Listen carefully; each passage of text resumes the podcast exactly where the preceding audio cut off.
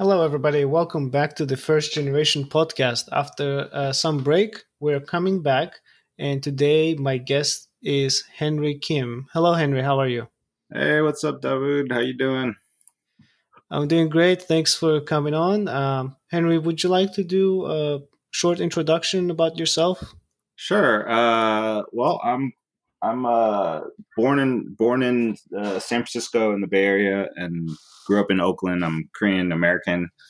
Uh, I do commercial production and um, filmmaking, and I do a lot of uh, kind of nonprofit community uh, or work in the community with media and stuff like that. Um, that's pretty much it.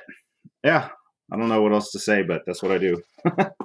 All right. You know, um, I don't think I had a what would you call a second generation uh-huh. uh, on the podcast yet. So, like, your parents are both immigrants, right?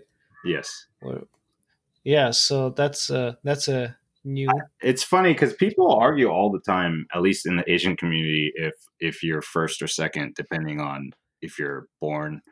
Does it mean first generation is you first to immigrate, or well, that's how I understood it. I'm uh-huh. like, okay, like for example, I am an immigrant, so yeah. I would be a first generation, right? But a lot of people consider like my children would be first generation. Right. So I never knew what I never cared actually, to be honest. But um yeah, so I guess yeah, I'm first or second, depending on how you want to define it. You know who else was an immigrant? Albert Einstein. Uh, Although I guess you, you, could call him a refugee because you know he was kind of running from Germany, but uh, yeah, people forget how many immigrants uh, like built this country. You know what I mean? Like all of them. so, if you don't mind me asking, like, how did your parents come to the states? Uh, they came like in the eighties, uh, or has to be before the eighties. Um, it was probably the late seventies, and then um, I don't know how they came. They just, uh, I think my, um,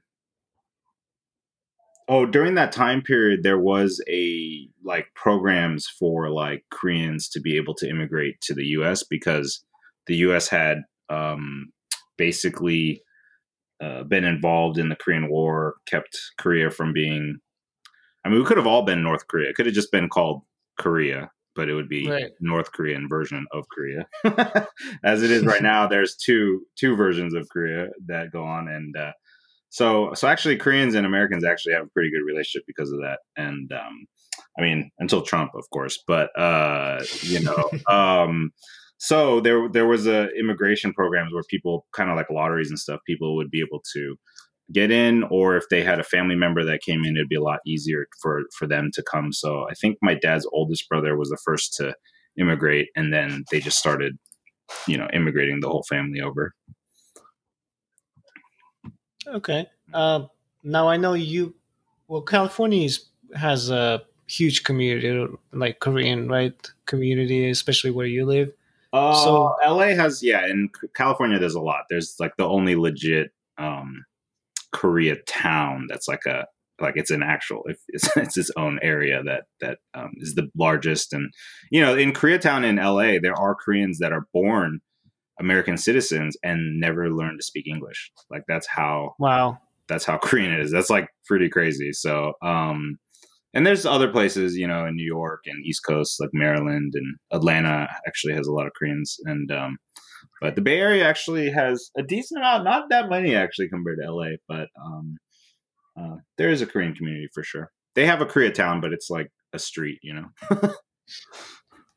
uh, how was it for you? Did you grow up in a, around a lot of Koreans, or I was it like I diverse? Did only because of my parents' friends, but I wasn't. I wasn't actually. Um, I grew up in Oakland, so actually my friends were not Korean. I didn't know any Koreans in school. So, but because of my parents, they, you know, they know the other Koreans in in Oakland and stuff. So I would know them, or I guess when I went to church, they they, you know, they were there, and then. Um, but I never really made friends with it. I made friends with Korean Americans after actually in high school, um, and uh, and so I just kind of found the ones that that I connect with. Um, but I've always been more.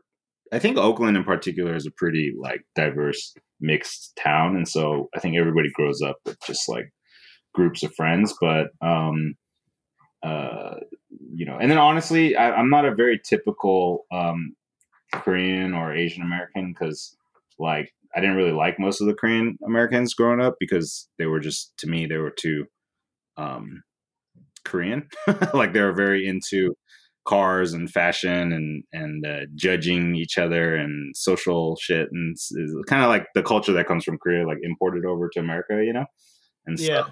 so I didn't really like that. And then when I got into high school, I met more you know independent kind of Koreans that were different, and then uh, those are kind of the ones that I started.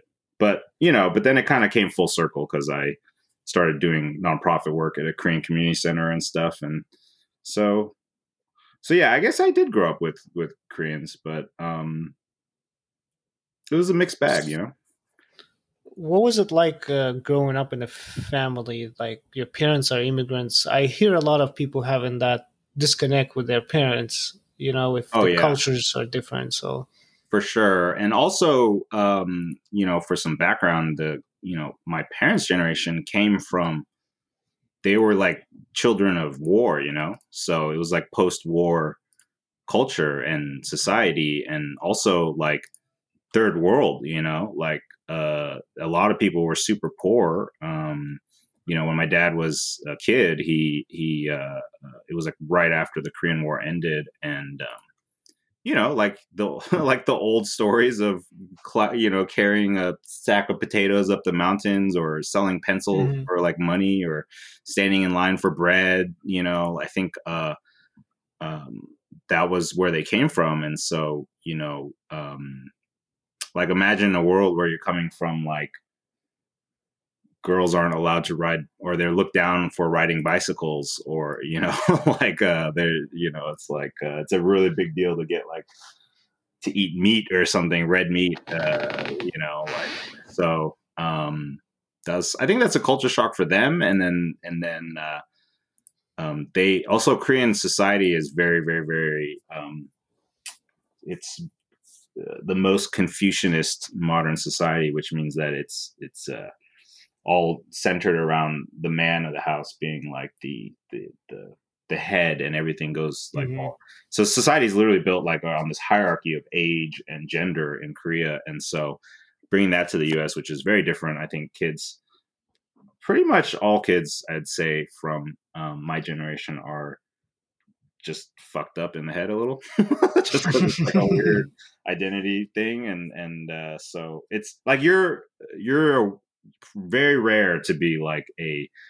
growing up in the 90s Korean American being well adjusted and like, you know, balanced and not having some sort of daddy or mommy issues or some shit like that. So, um, were they pretty liberal in raising you, or did they try to push more like conservative values, like Korean values on? Oh, um, they tried, but I'm pretty um, resistant to control. so, uh, I think uh, my dad gave up pretty quick. My mom, my mom was always very chill. She never tried that hard, but um, they tried for sure, and they did definitely instill like values that I am grateful for. You know, but um, mm-hmm. I definitely didn't go um, super far on that because um, it is just very strict, and the you know I saw lots of Korean kids that grew up with parents that were really strict, and they're just like um because there's so many customs you know in korea you know like how you talk to somebody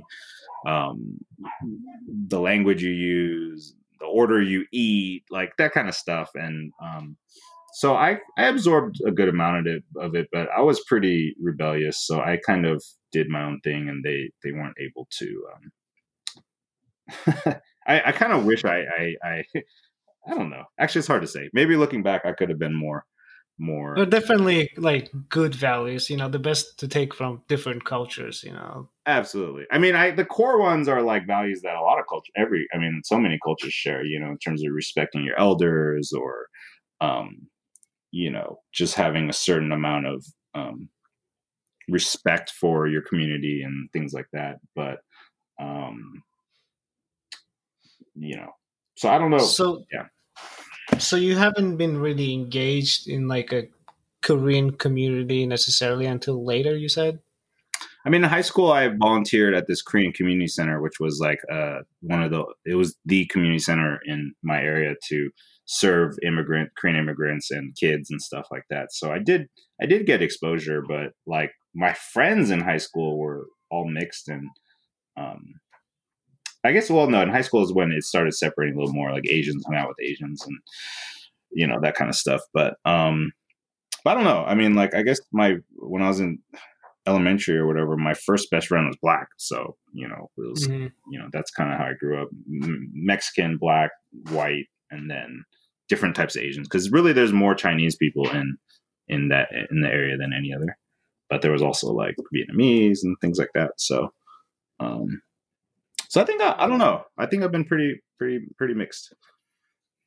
You know, I live in Ohio, and it's not the most diverse region in the country. I've been to Ohio. so we we have some communities like uh, I think we have a big Vietnamese community. Mm-hmm. We don't have any, a lot of Koreans besides you know the students. Yeah.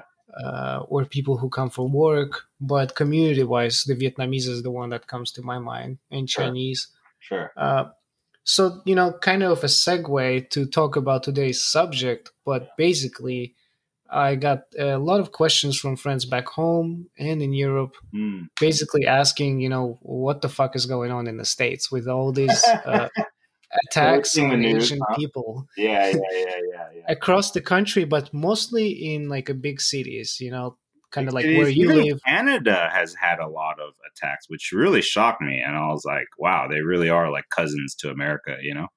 Um, yeah. Uh, I think. Um. Okay, so you guys want to know what's up? well, uh, like my first question comes to my mind. The first question that comes to my mind is like, why now? You know, it's started like a year ago, right? If yeah, yeah, were, were people too occupied with other stuff going on at the time, or what happened? Why did it spark now, or did it just well, come I, to the attention now?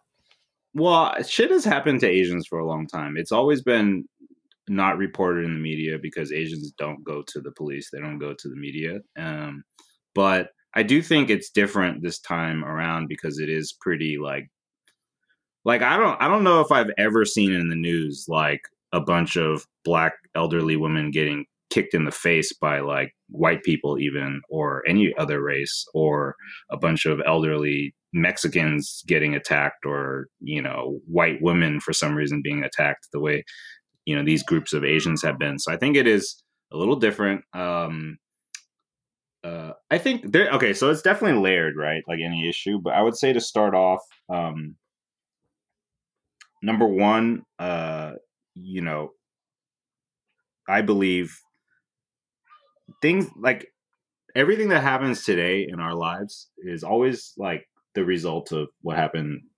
yesterday, right? Like, like it's always just we're just dealing with the re- the result of all our decisions before, and I think Asian Americans in general or Asians in America they have a cultural even amongst other different across the asian groups right? Like we'll just call them as one group for now. Um, they do tend to be keep to themselves. Um, they don't really rock the boat. I know people get upset about this model minority myth thing which we could talk about but mm-hmm. um, but it is true that asians don't really like um, they just they separate themselves from society i think in their own group really well compared to other groups. Because i've i've done a lot of community work. And for instance if i go to some event uh, for social justice or something like that there will be a lot of black people and there'll be a good amount of like latinx people to use the politically correct term um, and there'll even be more white people than there will be asians. You know what i mean?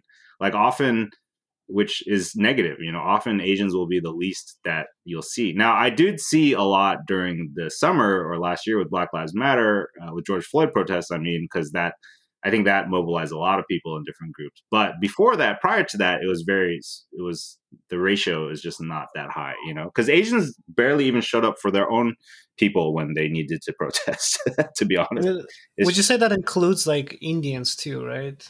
Yeah, I would include Indians, although I have set an opinion on that too. I think Indians are they're lumped into the Asian group because like Western culture lumped them in, but if you look at Indian culture, it's very different from Eastern or even Southeast Asian culture. Yeah. There, there yeah. are some similarities, but they are very different. And all my friends who are Indian just think of themselves as Indian. You know, they might, you know, we include them because it's more inclusive, like it's better to be included. But I think to keep it real, I think that Indians and Asian, uh, you know, East Asian and Southeast Asian have just different um, just a lot of differences that make them really unique. You know what I mean? So, um, so it's hard to say. I guess yes, they're Asian. I, will include them for now.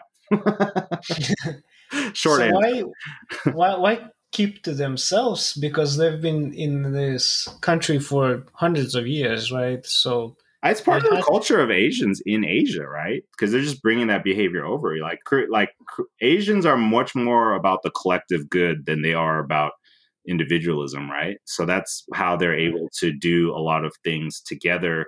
Like if you look at the way Koreans protest, it's insanity compared to the US, like how efficient and how well done it is. Like they um like a million people came out to protest the pre- former president and they actually got her in jail. You know what I mean? Yes, yes, I and, remember that. And so that's like crazy. Like imagine a million people in Times Square or in New York and then when they're done, they like pick up their trash. like they leave it as clean as they found it. You know what I mean? Like I remember that uh, during one of the World Cups, I think in Russia, right, the Japanese fans yeah, cleaned up exactly. the stadiums. yeah, Japanese people do that too. But um, and also if you've seen and if you follow football, um, I'm going to use the international term for football, not the American term. But um, if you follow football, like uh, if you've ever seen Koreans doing their chants and shit like that, like the way they coordinate it, it's like kind of crazy. Like I know a lot of countries do that, but Koreans definitely love that with the drumming and all that stuff. Um, mm-hmm.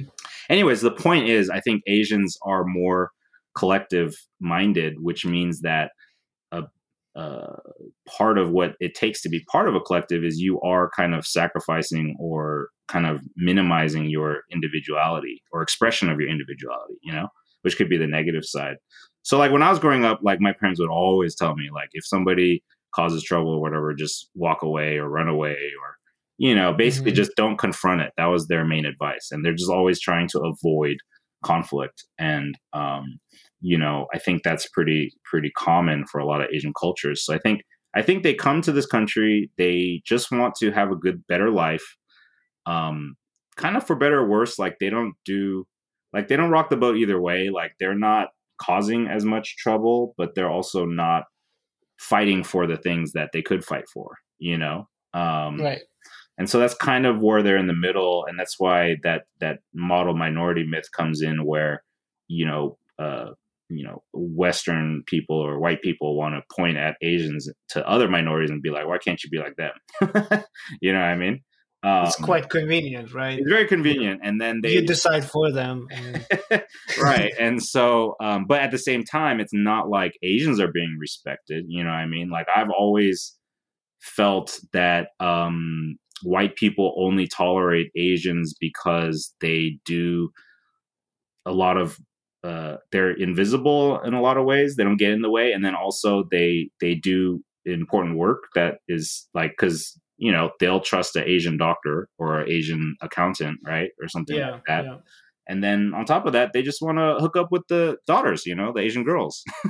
So it's like it's all leads into them kind of pretending like asians are in the club but like you know i've walked into plenty of rooms where i was literally the only asian guy and i never got like it's the reaction is not immediately like hey there's asian guy welcome. It's kind of like hey, you're not white, so we still don't give a fuck about you, you know?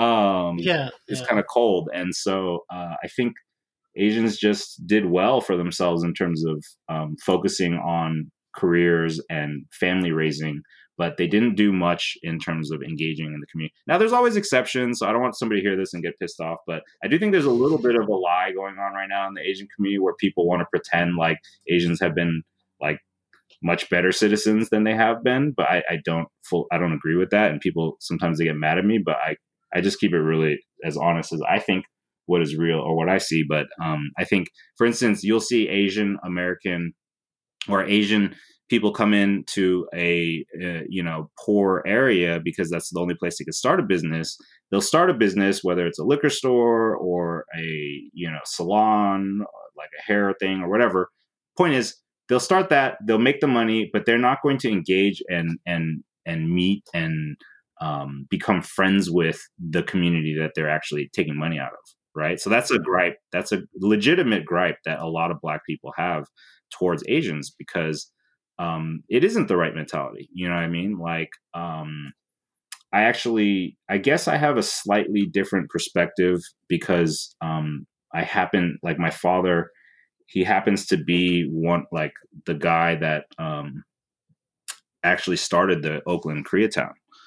And so um, he's the one that brought uh, a bunch of Koreans from San Francisco to open businesses in Oakland. And he actually started a business in Oakland, in downtown Oakland, which was like a really terrible place um, or dangerous. And um, he started a, a, art gallery and then a coffee shop in there. In that, so he was like one of the first to do that. And then he ended up um, starting the what is known as Koreatown right now, which is just a street, but still called as Koreatown. And uh, but the point is, he uh, Koreatown and Oakland didn't have the same level of uh, tension between Asians, Koreans, and Black people like like there was in LA because uh, you know. And I asked him why, and he said because before they actually planted in the community, they actually met with like um, black uh, church leaders and community leaders, and like um, got to know them, and then also would like uh, do like bring food, donate food to like homeless people and stuff like that. So they actually did some work like to make it cool for them to come into the community. And so they didn't they didn't have those problems. And so but you see in that's kind of more of the exception to the rule. The generally what will happen is they'll come into the community, they'll just set up a business. And then you'll see some, you know, I've seen plenty of viral videos um, of you know Asian uh, shop owners attacking a, a, having a dispute and then attacking physically like a, a black um, customer, you know that kind of stuff, like whatever right or wrong. But the point is, I think there is a legitimate um, gripe from from the black community that Asians uh, in their community didn't really.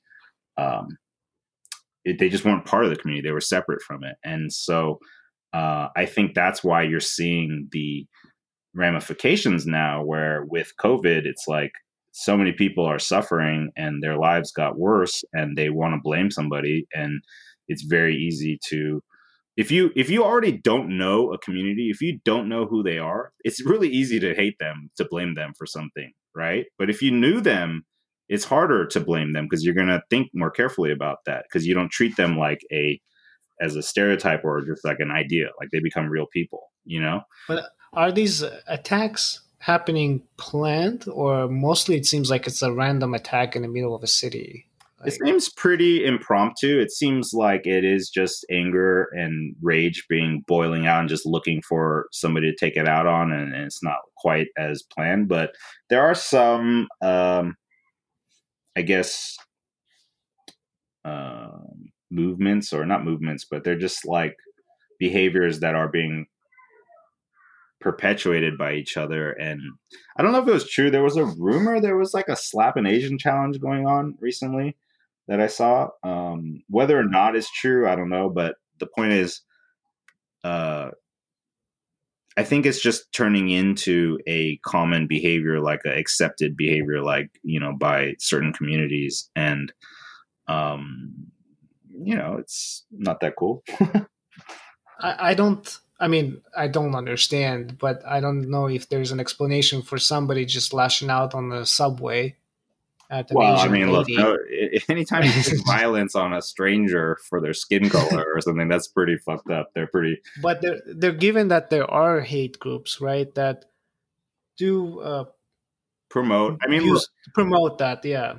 Let's be real, dude. Like Trump, um, basically is one of the prime instigators in this because I think Americans, um, from what I've learned, are um pretty simple in a lot of ways, like for good and bad. And so, like, whoever is the president will end up influencing their beliefs and behavior. And actually, you see this in every country, right? I mean, this is normal. And I think yeah. I my actually my belief is on a deeper psychological level. I think most humans are actually good, you know, but but our problem is is not whether we're good or bad, but we're just kind of lazy and simple. like we just want things spelled out for us. And so like whoever's in charge, like a lot of people just trust that if they're in charge, then they must be right, you know, somehow. Now, a lot of people obviously are changing that opinion, but you know, with Trump, you have a lot of people that just take anything he says as gospel, and um, you know, he he definitely antagonized uh, the group, their his group, to make it okay. Um, you know, like if you think about like if you go back to 9-11 when um, that happened, uh, you know, George Bush, who I hated at the time, by the way. So now it's like shocking that I, I would have paid money to have him replace Trump. But um, like he was the devil at the time. But you you know, it shows how far we've fallen. But um, at the same time, even though he was like an ultra conservative or a conservative, whatever. Um, you know, when 9-11 happened, he the first, one of the first things he did was actually visit a mosque. You know what I mean? To show mm-hmm. like, hey, like it's going to be like so many people are going to have this knee jerk reaction to blame Muslim people. And yes, they still did. And there's still a lot of stereotypes. I was just going to yeah, with, bring that up, but, you know, when it happened. But it wasn't the same level of like, imagine if Bush, instead of going to a mosque and showing his followers, like, hey, like I'm at least trying to set a good example. Imagine if he said, yeah, Muslim people suck you know they're they're they're all ter- like they just like imagine if Trump was president, how he would have reacted. yes, right. Like so, whatever you saw would have been way worse if that was the response from the president. You know what I mean? So I think that Trump definitely had a hand to play in it, but it doesn't fully explain it because, you know, black people don't like Trump. A lot of them don't, but they're still attacking Asians in a lot of cases. So I do think it is deeper than that. I think it's got worse because of the administration the way they handled it, but also um, it is the results we're seeing of you know de- uh, decades of isolated communities, um, and then you know people suffering because of the pandemic and the recession and stuff, and then wanting to take it out on them. Um, so you know, like when he was making those comments, like the Chinese virus, all right, kung flu and whatever, yeah, kung flu, and uh, yeah. I remember it sparked some hateful comments and that kind of stuff. But that was like a year ago. And I guess what you're trying to say is that, you know, it took a year for people to like struggle I, and lose that's money. That's a good point. Yeah. I think, I think, um, right now we are seeing the effects of people who have been out of work for a year, who have been struggling for a year, um, who, cause like, we we focus in the media about numbers things we can measure but I actually think the things you can't measure in society are the things that happen on the street, right? So like think about somebody who's like already uh unemployed, right? And um maybe living on welfare or something like that. Now, they already have a tough life before the pandemic and then and then make that even harder for them. like there everything has gone up in America, like in terms of crime. Like violent crime has gone up, uh, robberies mm-hmm. have gone up, um, petty crimes have gone up. Um, you know what I'm saying? Like it's it's really is an accumulation, and I think that this is the effect that we're seeing. Um, I do think if you know, um, I do think if the the disease came from a different group, like let's say came from the Middle East or something, I think you would see people attacking Muslims. You know what I mean? Like I think mm-hmm. I think it would have happened regardless, especially if you have a president that fucking says the wrong thing about it. But um, yeah. but I do think yeah, it's happening more a year later because we're finally seeing the results of people being sick and tired of it, and then um, having less resources and just um, resorting to violence and crime. You know. You know, speaking on the personal level and personal experience, have you ever had to deal with that kind of stuff? Uh, if you don't mind uh, sharing. Yeah, no, it's um I'm I haven't I've dealt with like minor incidents. Um mm, do you feel let me say it this way do you feel different now knowing that there's this shit going on oh yeah i mean i definitely feel less safe like when i'm out on the street i'm definitely more um, cautious or paying attention to who's around and what they're because I don't want some random dude just coming up on me and I'm not paying. Doing the slap challenge. Yeah, exactly. Although I wish somebody would, you know, I, I every time I read the news, like I want to go to like that neighborhood and just wait for somebody to try, but like I think um I think that's that makes me the type of person that they probably wouldn't do that to. You know what I mean? Yeah. I think that uh, especially when you see that they're attacking elderly people and women, it's like that's like the most cowardly. The, I saw that. You know, I think it was a Chinese old lady. Yeah, she put some guy beat the shit out. Yes. The, she was like eighty years he was on stretches. I know that's like that hero right there. She loves it. He loves that lady for that. But um, yeah, but you know, I don't. I think that's a phenomenon that's going to be dissected later, and it's gonna. It's it. It is a little confusing to me, like why it's so focused on like um like in actually early in the pandemic there was somebody in texas uh who stabbed a kid in the face dude like a child uh and and so uh it's like weird how it's like the most cowardly thing you could possibly do like um for these people. So there has to be some psychological profile of the people who are doing this. You know what i mean? Because like one thing I I have to say is like I I um I hate when this stuff happens and then somebody reacts like oh well that's why Black Lives Matter is bullshit or something. And it's like I I really guarantee you that somebody who's out there fighting for social justice for their people are not also going around like attacking Asian people because they're Asian. Right. I think you're right. I think it takes a certain person. It's a different person. It's a different situation. Just like if you think about it, like think about how serial killers have a similar profile to each other, right? Right. Or whatever category of crime that you commit, there is obviously a, a psychological profile. So I'm curious what that profile is for people that attack elderly. well, it has to be like lack of empathy and just uh, antisocial personality kind of a deal going. For sure, they're definitely disconnected, but they're also, I think, very weak themselves because why would they attack the weakest yes. people? You know, but also if they if this wasn't happening and they wouldn't attack an old Asian lady because she's Asian, they would have done something similar to somebody else. Like it's yeah. not like regular people turn violent because of uh, Oh, absolutely. They just got they got pointed in a certain direction, but they're still like a loaded gun, you know. Um, yeah. So yeah, I'm not sure. I think um, so. I think these are all. This is just my opinion, by the way. I'm sure other people have other opinions. you know, they're gonna people could argue with me, but that's that's what I've observed and my thoughts on it, just from where I'm at um, in terms of why this is happening now. It's been happening all the, during the pandemic, but it kind of like happened more in the beginning and then it kind of went away a little bit, but then like, and then recently it just yeah. went crazy, you know? So the most frustrating part is when I hear like a somebody, not necessarily like a white person, but somebody here in Ohio saying like, "Well, I don't see that. That's bullshit. It's not happening." And like, yeah, okay, in your fucking village, it's not happening. And, I mean, you know, that's a that's a standard human behavior. I think we have very short memories and and short sight, and so or something that is happening in the same country, they would deny that. Like you can literally go. Oh, you can deny if it happens in your own street, almost how people are. um, so and also, let's face it, different areas have different levels of ignorance that kind of contribute to what they're willing to believe or not. You know. Um, yeah.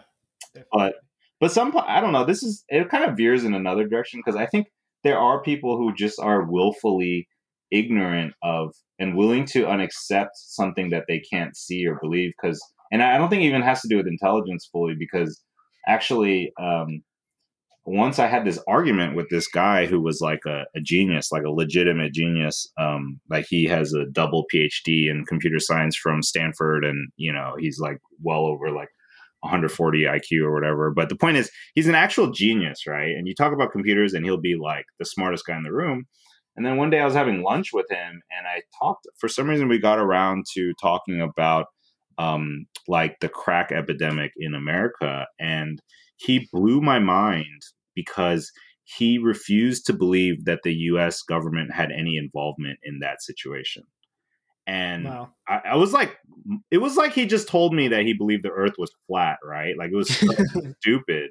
And I was just like, what the fuck? And I was like, so wait, where, okay, if the government didn't do it, how did all the black people in all the communities around America, the urban communities, how did they get access to thousands of kilos of cocaine to be able to like when they're not even able to afford a plane ticket out of the country? How did they import all the drugs? Like just logically, right?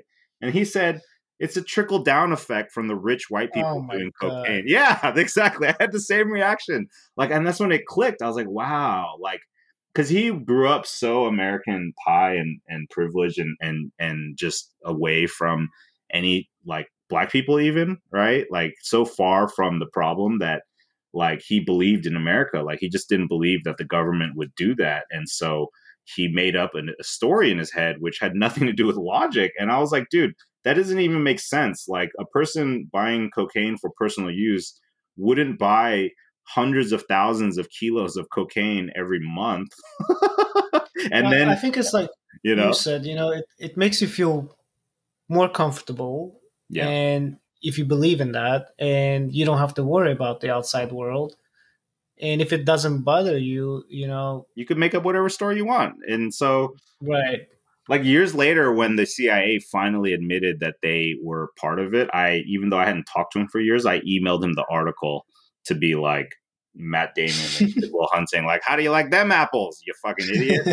um, so he never responded, but um, I didn't say it like that, but but I did feel like, dude, you, you're crazy, and so, but that that actually gave me an insight into psychology, human psychology, that people truly are going to tell themselves any story they want. You know what I mean? It doesn't have to do with intelligence. Like, obviously, if you have a lower IQ, it's easier to be manipulated and stuff. But even wealthy people, even rich people, even s- smart people will tell themselves a story, especially when it relates to cultures and people that they don't understand, you know? Well, there's so many factors, like you said, layers in here. You know, first of all, if somebody looks different and acts different and speaks different than you, you are already automatically put off, yeah. like naturally, because, right. you know, as human beings, as animals, you see somebody different and you're scared of them, not like scared that they're going to beat you up or whatever but because they are different. And then you you would have to get out of your comfort zone and go and see it for yourself. And nobody would want to do that. You know not a lot of people want to do that because it will shatter your beliefs and your comfortable right. Our, our, uh, i think by nature lifestyle. where most people are kind of um simplistic. Like they just want like an easy simple life. You know they just want to have their their job that they don't hate and and family that they love and friends and and hobby or whatever. And there's there's definitely good parts to that, like uh, safety wise, or what I want to say, like for our sanity. Like you can't be worried about everything in the world, right? You would kill yourself. Yeah, just too many things to stress about, right? And we're yeah. let's face it, like people are are it's hard enough just to maintain your life, right? So people aren't going to go out of the way to um you know, uh, learn. So that's why I believe, actually, I think my opinion is that it's only going to get better when people um, are really integrated. Like, you know, um, so, you know, good for all those people that immigrate to towns that I wouldn't immigrate to because they are at least exposing um, them to a different. What do you see the Asian community or the Korean community or whatever uh, do now different? Is there any reaction? Well, they are. They are. I think the younger generation is much more active, just like a lot of ethnic or cultural groups, and they um, are definitely responding in terms of coming together. I think the difference is when I was growing up in high school, um, like,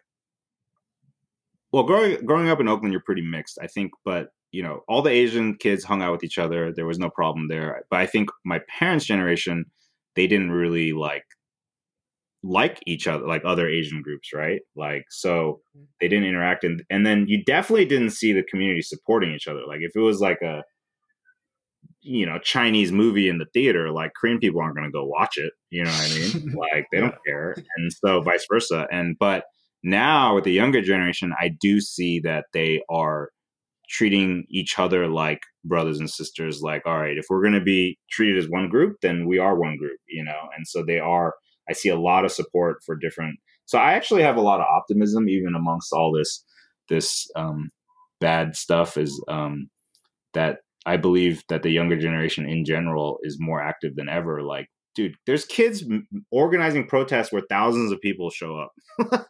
like kids, you know what I mean? Like that mm-hmm. never happened when I was growing up. Like never. It's the first time. So I think we're trending in the right direction. It's just like um uh, we're kind of in the um, what we're seeing is like the painful transition of being ignorant to being less ignorant. And i think anytime you transition there's always the resistance you know? And so um, i mean when i was a kid my dad actually told me he said you know the thing about america is that um, it has the potential to be the first country that is truly like mixed. You know what i mean like mm-hmm. it really does. Like if you think about all the other countries in the world, is there another country that has this many different cultures mixing together? I mean, that's why they call it a melting pot, you know? And so because white Americans have settled the land or stolen it and settled it, um, but whatever, it's their country. Like every country, I mean, let's face it, in history, every country we talk about was taken by blood, right? Like whoever right. owns that land is because they fucking took it. And so, right. um, so whatever, that's the history we accept. That means it's their country. So it's it is a white man's world in America. And so, you know, I think that the hate and stuff and the racism towards black people and towards any ethnicity is them doing their last gasp of um that transition because you hear about uh, you know uh, white supremacists they're afraid of of uh, you know the different minorities taking their jobs or taking their identity and you know what they should be afraid because if i was a racist white person that only wanted america to stay white i would be afraid because it is going to disappear because every ethnic group is growing like you know right. latinx asian um, I see more interracial marriages between different groups than ever. So I, you know, I think this future is happening painfully, and uh, uh, either we're going to blow ourselves up before it, the transition completes, or or we will get there, and then you know maybe this country is going to be very brown, and um, the white people are going to be the minority, and um, we'll see. I don't know. But also, let's face it, the white people have all the power, so maybe it'll be the minority of white people still controlling the country. uh, but at least on the street, on the community level, it'll be very mixed. So um, that's what I think. But again, I, like I said, I have opinions that not a lot of people, not everybody will agree with. How do you think? Uh, what do you think is the most effective way to address this? You know, because I feel like uh, just going around and being like, okay, stop Asian hate and. Well, my opinion is controversial. I think if Asians really wanted to stop, they have to start kicking people in the balls when they get in their face. You know what I mean? Like if if okay. I I even see people online like talking about you should buy a gun and learn to defend yourself, and it's like nobody wants that life. But at the same time, like when I was a kid, when I was in elementary school, like people didn't pick on me. I mean, they tried to in elementary in the beginning, but I was pretty quickly, I would get into a fight and they stopped. You know what I mean? Like, I wasn't picked on after, you know, maybe third or fourth grade or something because I just, I'll fucking bite somebody's throat if I have to. And so, like, that, I think when you give out that, when you set when you set boundaries, then other people will respect them, right? When you don't have boundaries, then of course they don't respect it. They they define the boundaries. So I always believe, like in life, like there's no such thing as fair because fair is like is the fantasy, right? Like everything in life is a result of like whatever um, we accept. So I don't think we get what we deserve. I think we get what we accept. So if people accept shitty relationships, they get shitty relationships. If they don't accept, well, I, then they don't get it. You know. I agree about like self defense and standing up for yourself, but if it's like an older Asian lady, oh, that's how do we systematically address that? Yeah, so systemically, um, you know, I think uh, that's my, you know, that's true. Like, you know, I you have to engage in the community. That's really my best answer. Is like you have to get people to know who you are, otherwise, they will never stop treating you like the other person you know what I mean? Like, I grew up in Oakland, so I uh, grew up around a lot of black people, and um, you know, I because of that, I I have seen into their culture in a way that other Asian people from other parts of the country have not, and so I have a great love for black people. You know what I mean? Like I like if a black guy came up to me and said some racist Asian thing, I wouldn't go back and call him like the N word because right. you know because I love black people. I don't want I don't want to perpetuate that. You know what I mean? But if I didn't grow up in that area and I didn't have that experience, and some black guy called came up to me and called me a chink, I'll probably just go right back at him. You know what I mean? Because I don't know him. Mm-hmm. I don't know his people. So I think step one is communities have to start understanding. And I see it happening, you know, because even with all the stuff that happened, there were plenty of, uh, you know, awesome black people that were community leaders that reached out to the Asian community and, you know, friends of mine that reached out. And so, um, so I do think it's happening. I think, you know, um, that's step one. And then step two is like people need to do business with each other because when you make money together then you it changes the dynamic of everything. I think because we live in a capitalist world uh, for better or worse like money affects a lot of things you know? And so like yeah. how i talked about before like going into community and then like taking their resources like their money and not giving back that's a negative. But let's say you were to um, open up a shop in a in a black community and then you turn around and go spend that money at you know a black hairdresser or a uh, you know convenience store or what or supermarket whatever. But the point is people need to start doing business together and that will help bridge communities because um, i guarantee you one thing that people don't rock the boat over is ruining their money. They will make sure that it stays smooth you know? Um, so i think those are the two main things is just being being more uh, interactive community wise and supporting each other and then like doing business together. Like i have a friend who he's chinese american but he he's pretty wealthy and he does a lot of um, real estate stuff. And so what he did was he started um, looking for black um, realtors who want to build up their business but don't get the same resources as other people and then like creating programs for them to be able to get like more help in like in that sector you know so okay. Um, and then maybe the third one would be just you know make babies together, make mixed race babies. I don't know. Those would all well, affect it though, guaranteed.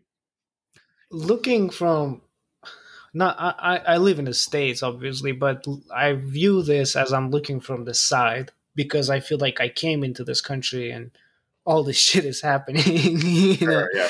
uh, it seems like while the minorities are kind of they are getting together more now, but they are fighting each other, you know, sure. and the white uh, people are just kind of looking at them doing that and just not helping in any way. And it's just, it's like a competition between the minorities. And I, I just, I don't understand the competition or why white people are sitting it out well yes like uh, i'm trying to think how what i'm trying to say is uh, you know i see like i see the like you said, uh, the black people with the Asian communities, Mhm. uh, and how they bicker over stuff or whatever, Mhm.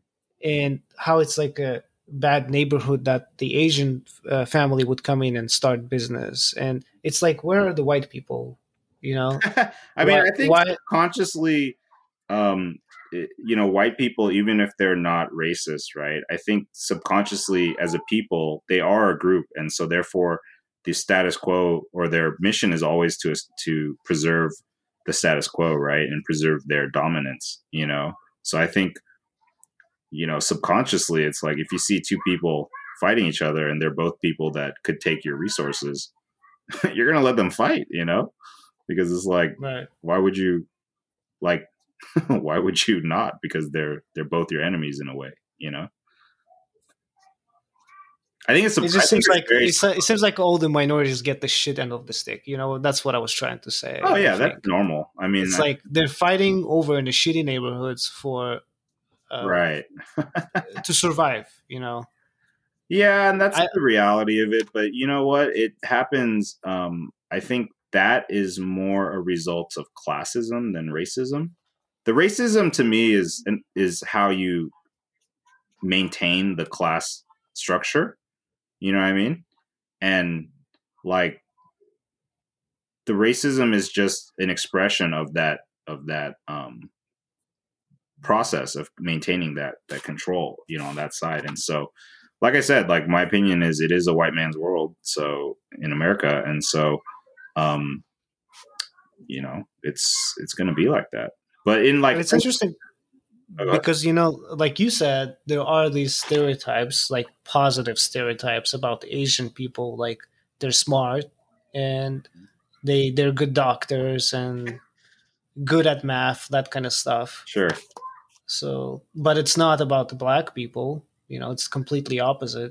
Right. And so because black people have a longer history in America and they've already been experienced so much systemic racism and control to keep them down. So they have worse stereotypes, you know what I mean? Like um but, you know, to be honest, that happens within the Asian community where it's like the way that like a Chinese person looks at a um Vietnamese person is also very racist and they look down on them, right?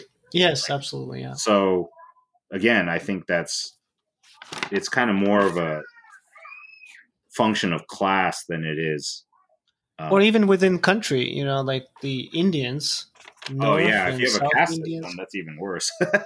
yeah um, yeah. So I again, I do think it's just a function of class because I think the nature of um, power is that only a few can hold it, and whoever holds it wants to keep it forever. So everything, every decision you make after that is flows out of it. Now, obviously, there's been tribes and communities that you know, cultural groups that thrive off of a more communal experience, but you know, they also get slaughtered by the people who don't believe in that. So there's not a lot of them these days, you know. Well, um, since we're coming to the end of the episode, I think, well, the last question I would like to ask if, you know, there's a lot of influential Asian people in this country. Would you, how would you wish people would use that? How, how what would you like to see different? How would you like people to raise awareness, I guess? Oh, for Asians, Yes. um, that's a good question. I mean, I think, I think I'm seeing it. Um, at least in my sphere, I think um, Asians are finally waking up. Like, there's more m- marches and stuff going on than ever before around the country. Um, Mhm. And then these are the kids that are gonna remember this shit, and they're gonna that's gonna affect how they conduct themselves and and interact with each other. I guess my main wish would just be that. Um, well, I, one thing I am noticing actually is because there hasn't been like great Asian American leadership. Like, there's no Asian American like Martin Luther King, right? Like, or Malcolm X. There's a Bruce Lee, but there's no like. I guess Andrew Yang, to be honest, would be the closest that we would have at this point. Is like a figurehead for Asians that that cares about Asian issues, you know.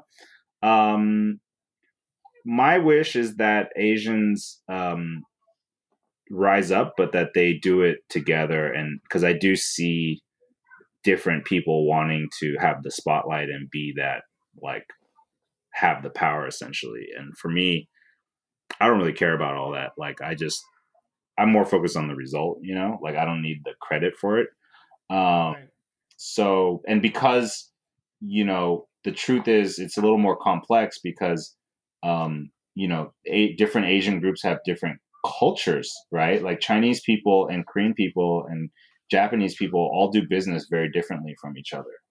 You know, like there's similarities, but the things they focus on and how they conduct themselves is different. So I think that's a challenge they have to overcome in uniting. So I would say, um, I just wish that they uh, learn to truly put the the vision of a better America in the forefront because that'll make a better future for them than just saying I want to have a better life. But I think they should say everybody should have a better life. You know. Um, so I, I really want to see the Asian community actually interact more with uh, other groups because I do think that's a really important part of the piece of the puzzle, and you know, hopefully they can they can do that. I think that's uh, I I can somewhat relate to that, you know, because the all the small nationalities and countries in the Caucasus, mm-hmm. they all have very big sense of pride. Yeah, and it's good in a way, but also when we come to the states or whatever, people here just view us as one big group. You know, right? Like, so you, you and that they don't care in the states. They don't care what how unique your society is, like where you come yeah. from, because they're going to treat you one way. And so, I I do believe in a global community. Um, I do think, um, and I think I saw you share a meme about that too. Um, or no, that wasn't you. I think that was somebody else. But um, basically, like I do believe that like it occurred to me like a long time ago that tribalism is still one of the biggest problems for like the problem like that we have in the world. Because we don't see our, we don't see ourselves as a one species first. You know what i mean? We see ourselves as like our cultural identity first and then the species is like later like but if you look at like sci-fi movies like what happens? Aliens show up and then all the humans are like well i guess we are one group and then they unite right? That's how will smith yeah. ends up saving the planet right? Like all the countries i guess that's what it takes. That's what it takes. So that's why you know, um, sci-fi is really our judgment on ourselves as a species. You know what I mean? And and the lesson that every, like there's no sci-fi movie or book where the aliens show up and they're like, "Good job, humans. We'll see you later. We're gonna leave you alone." It's always like you are judged as inferior and petty and stupid and small, and we're gonna eradicate you because you're worthless. That's how we see ourselves. You know what I mean? Like that's yeah. sci-fi is a mirror that we hold up to ourselves, and it's a commentary. And so I think that's that's what needs to be shed is that the separate identities. Like pretend that the aliens are here, and then unite. You know, have a common cause, which I think is the problem because like we're destroying the world. You know what I mean? And the only way for us to not destroy it is if we all join together. It just seems like such a dream, like far away. You know. Well, Henry, I appreciate you coming on to talk and shed some light on the issues and your perspectives. Absolutely.